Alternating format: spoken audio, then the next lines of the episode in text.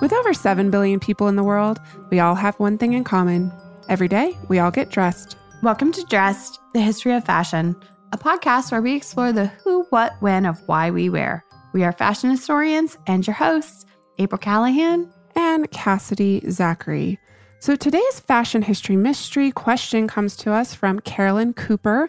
She DM'd us on Instagram and asked the following when I see these fabulous clothes at an exhibit, all I want to do is reach out and touch them. I believe clothes are meant to be experienced, touched, worn, felt. It's half the fun of it. How do y'all, as fashion historians, reconcile that? That's a really great question, April. It is. and I clearly remember the first time that I was taken into a museum's storage room full of all these amazing garments. And that was the thing that was like the burning question in my brain was like, how does this curator who's in front of me right now taking us around and showing us things as students, how does she not try these things on every day, all day? And it's something we've talked about on Dressed a lot. I mean, clothing is just so personable to so many of us. We all relate to it in this um, really intimate way. And so I think it is hard for us to understand why you know what what makes something museum worthy versus something we can wear on our bodies. And i think it's actually a very subjective topic or it can be. Mm-hmm. like what makes something museum worthy? In other words what makes something so valuable as to require its preservation for posterity? So what do you think?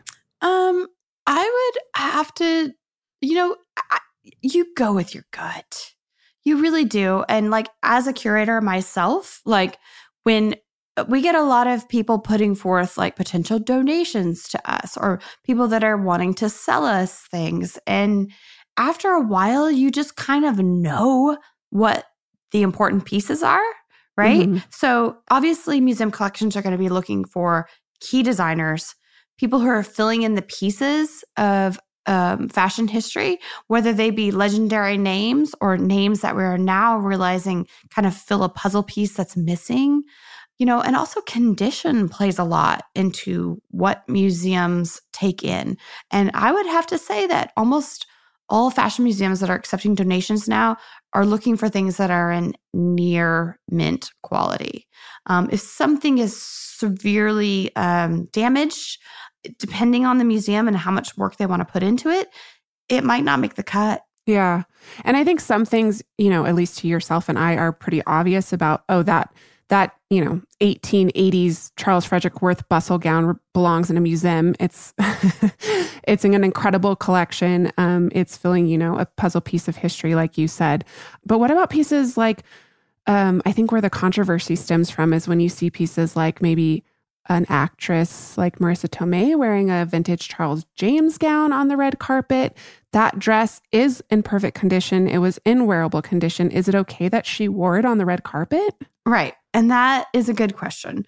I mean, as a rule of thumb, as like a curator, we try not to actually wear, even if it's something from our own personal collection, if we feel that that piece could be in a museum, we don't wear it in public. And I have a few of those pieces that I've only worn once for that very, very specific reason. So, does that kind of answer the question? You know, like I mean, it, it it's it, it's just an interesting it's an interesting question because like Carolyn said, clothes are meant to be worn. These clothes were built to be worn. Um, they weren't built to be in museum collections. So, is it unethical to put a garment away into museum storage that may never again see the light of day. Right. Well, that wasn't always the case because in the past, um, many fashion and textile costume collections actually did let the attendees of the exhibition try certain garments on. Yeah. So, this practice of wearing historic garments, um, we kind of touched on it in a couple episodes. Sarah Scaturro a Costume Institute head conservator at the Met Metropolitan Museum. Um, we talked about how that was a practice that goes into the 60s and 70s, even. And the Met's this world class institution. So, you know, it was just kind of I don't know, maybe museum collecting of textiles and dress. It wasn't like as professional um, a field as it is today. She talked about the increased professionalism in the field that came um, over the years. Yeah, I mean, like after all this time of doing this, like when I see the garments, I don't I don't think of them any longer as things to put on. Like that desire to to dress and, and my body in Mhm. them as beautiful as they are, it just doesn't happen anymore because I think of them as something completely different. They are these rarefied like objects that need to be protected and preserved and there's a lot of like different layers of um, steps of preservation that that goes into that and i think i think once you enter the field and you're not just like gobsmacked about the intense beauty of some of these things and you're like your first inclination is like i want to put that on like i think it goes away after a while once you realize their bigger cultural significance that's outside of yourself Yeah. but I want to ask you about this because you have very personal relationships. You have worked as um, a collections manager for somebody that had a massive personal collection. And you're essentially kind of like doing this as a one woman show. So, what was your relationship with all those objects that you were constantly unpacking and cataloging? I mean, sheer joy and exhilaration. Frequently get text messages from you and be like, I just unpacked this box today. You're never going to believe what was in it. And you like send me photos. I know. Well, the beauty of that collection was it was a per, it's a personal collection. So it's someone who was collecting these with the intention of one day exhibiting them, you know, researching them, and she really had no bounds to what she, you know, what her interests were. She had things from all over the world. So, you know, I'm opening Japanese shibori from the 18th and 19th centuries. Which is a tie dyeing technique we should. Yes. Yes. And we will do an episode on that, I Mhm. should say. um, and then one of my favorite things was this 18th century mantua, a Ah. woman's mantua with, um, you know, the wide pannied hips. And it was made out of Chinese silk. Um, so, you know, it was just this broad range. And my instinct, because I had just come out of grad school, was to preserve and protect these garments in the best way possible. So, yeah, you really do kind of change um, your perspective. Although I should say the irony of my personal style is that I I'm not fashionable at all. I should That's not true. um, well, I'm not in fashion.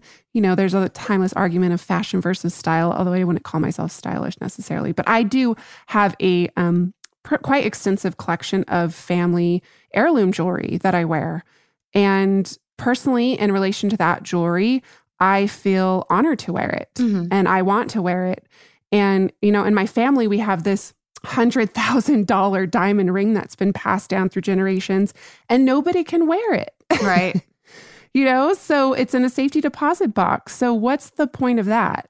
But I do think the point of museum collections is to preserve these garments for future generations um, so that they exist to remind us of the people who made them, the people who wore them, Right. and well- to tell these stories. And that is absolutely essential. Now, the other side of that is people who wear vintage, Yeah. right? well, which is me practically every day. Yes. So, th- so there is there is a very real distinction between wearing some of the pieces that I do own that I've only ever worn once and I would never ever ever wear again, and the things that I do wear every day. And for me, that is that is all about sustainability.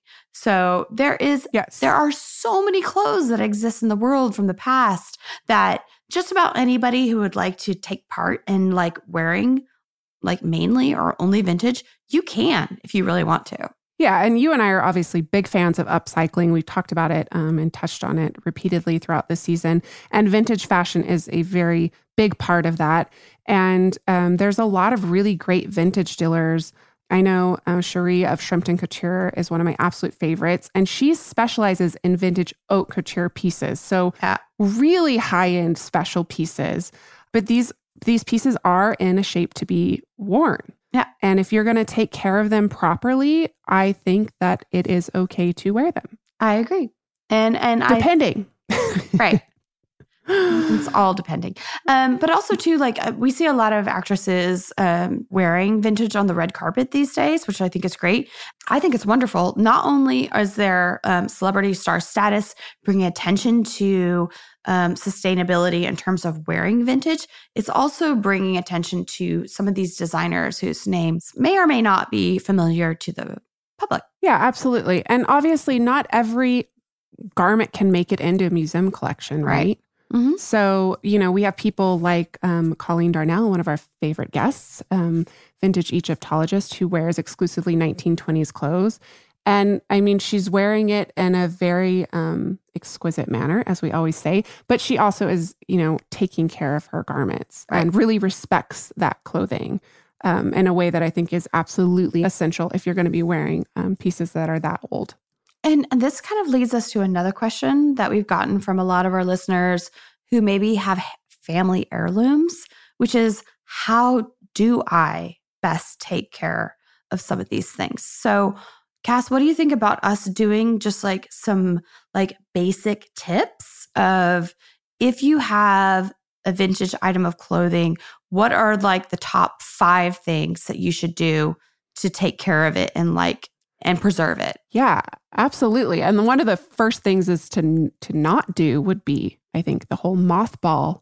Let's debunk the mothball, No, the mothball myth. no, don't do it. Do not use mothballs. They do not work. No. That was one of the first things we learned. I learned in grad school that I was shocked about. Was like, how do you protect your garments from bugs? Okay. Well, one of the other very first things that I would have to say is that sunlight, light in general, is your enemy. So whether that be for garments, maybe less so garments than other things that are textiles that might Mhm. likely be sitting in a window type area, like antique lace or antique linens. Like sun will do damage in a matter of a few years. Or even less. I bought a 1950s dress, wool dress, and I think it was in the sun for a month on one shoulder and it faded. Yeah. So, So, no very sun. sensitive. No sun. What's your next one? Well, I think um, one important factor is the environment, obviously, is clearly um, beneficial in keeping your garment safe. A lot of people, you know, preserve things in chests and drawers. And I actually have my great grandmother's wedding dress from 1917, 1918. And you can purchase museum quality blue boxes. Archival with- boxes. Thank you, April. Archival boxes with acid free paper that will protect your garment. And I can tell you a few purveyors of this because I do this all the time at work every day. Um, if you're interested in looking at some of these boxes, you can look at universityproducts.com. You can look at gaylordarchival.com and also Talas, T A L A S.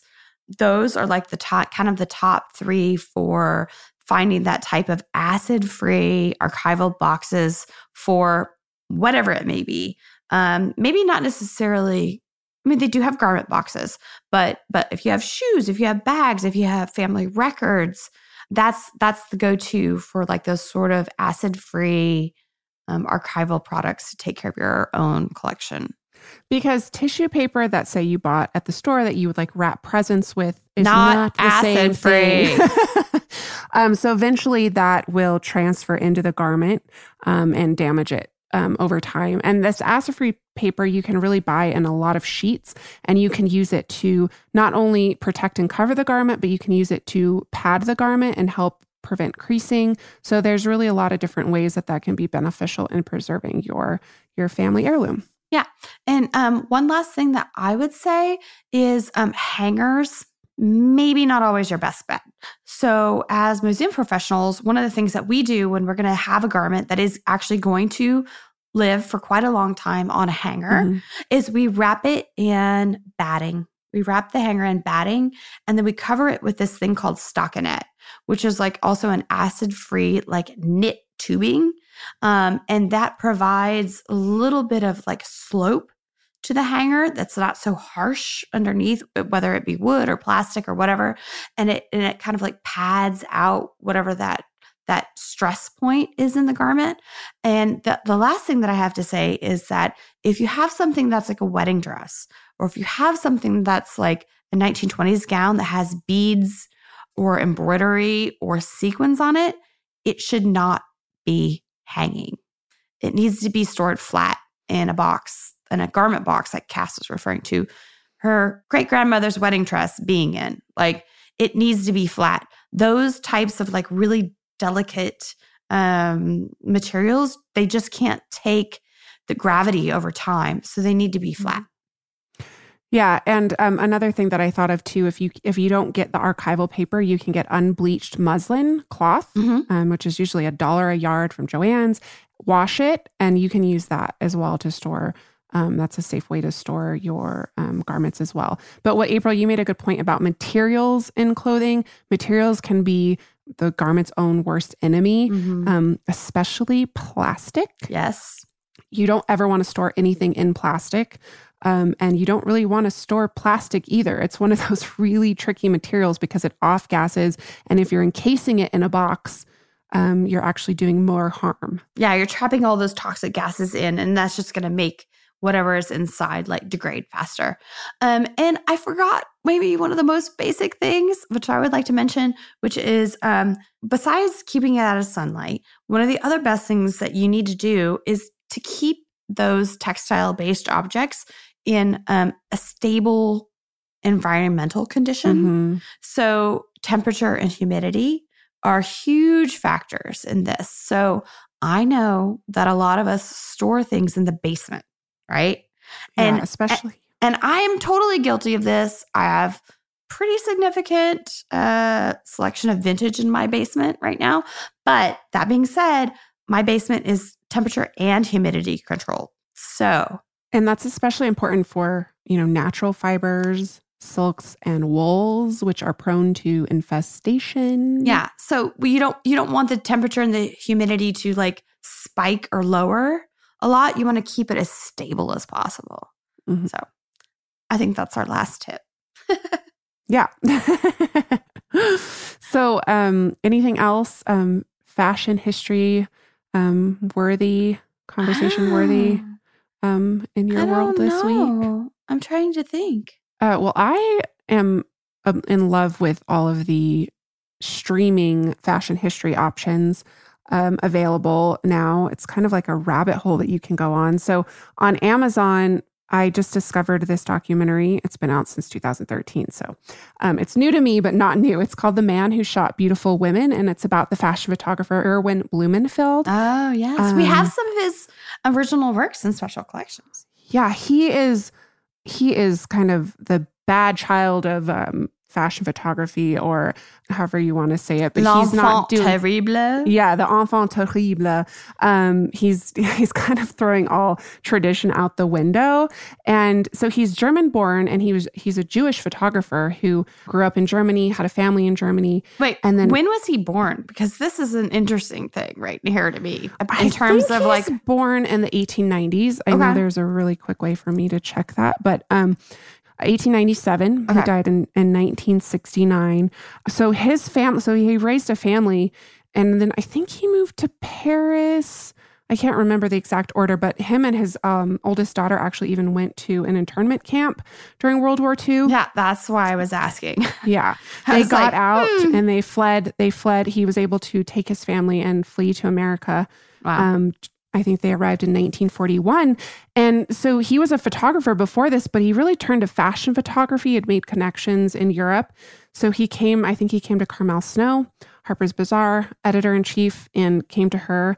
Um, and he started doing fashion photography as a way to support his family. And he was a radical. He was influenced by Dadaism and Surrealism, and he really just turns convention on its head in a pursuit of the provocative and the beautiful. And he's doing it fa- within fashion, which I find amazing. So he's experimenting with all these photographic techniques such as multiple exposure, solarization, photo montage. He created some of the first fashion films in which he uses fashion as a character in a broader narrative. So he's really one of these the most innovative photographers of the 20th century and he's innovating within the field of fashion photography which is just incredibly fascinating and i highly recommend the man who shot beautiful women oh, well, I have not seen this, so I'm going to put it in my queue. yeah and there's so many documentaries out there i would love to hear from our listeners about what um, documentaries they've seen lately Okay, can I just talk about something that is not a documentary? yes I've been watching the Versace. oh my gosh Wow. I do, as a rule, I do not do American crime. Um, but obviously, this this I was making exception for this one. Yeah, I mean, there's a lot to the story, and this is highly fictionalized and all of that. But I have to say that all of the actors in this, I'm totally blown away. Yeah, Ricky Martin. Are you kidding me? and Penelope Cruz plays Donatella. Yeah, She's amazing. yeah. Anyway, everyone in this is spectacular. So if you have an inkling to watch a little bit of a dark flick that also has a fashion history bent, um, turn into what's the technical name of it? American Crime, I think it's American crime. Yeah. Versace, something. it's on Netflix, right? yeah, it's on Netflix. Sorry, guys. I mean, we primary source stuff for you all the time. The Sometimes we, assassination. sometimes assassination we of Gianni forget Versace. things. Yeah, the assassination of Gianni Versace. So uh, American crime story. So, of course, Gianni Versace was tragically killed in front of his home. And I think it kind of uncovers or attempts to uncover um, the, the whole story behind it. yeah. So, Anyway. but okay. Well, again, this was fun. Always lovely to chat with you about all things fashion history. Mystery. Fashion History Mystery. Please write to us with all of your fashion history mystery inquiries. We love to hear from you. You can write to us at dressed at iheartmedia.com. And we will catch you all next Tuesday for our full length episode.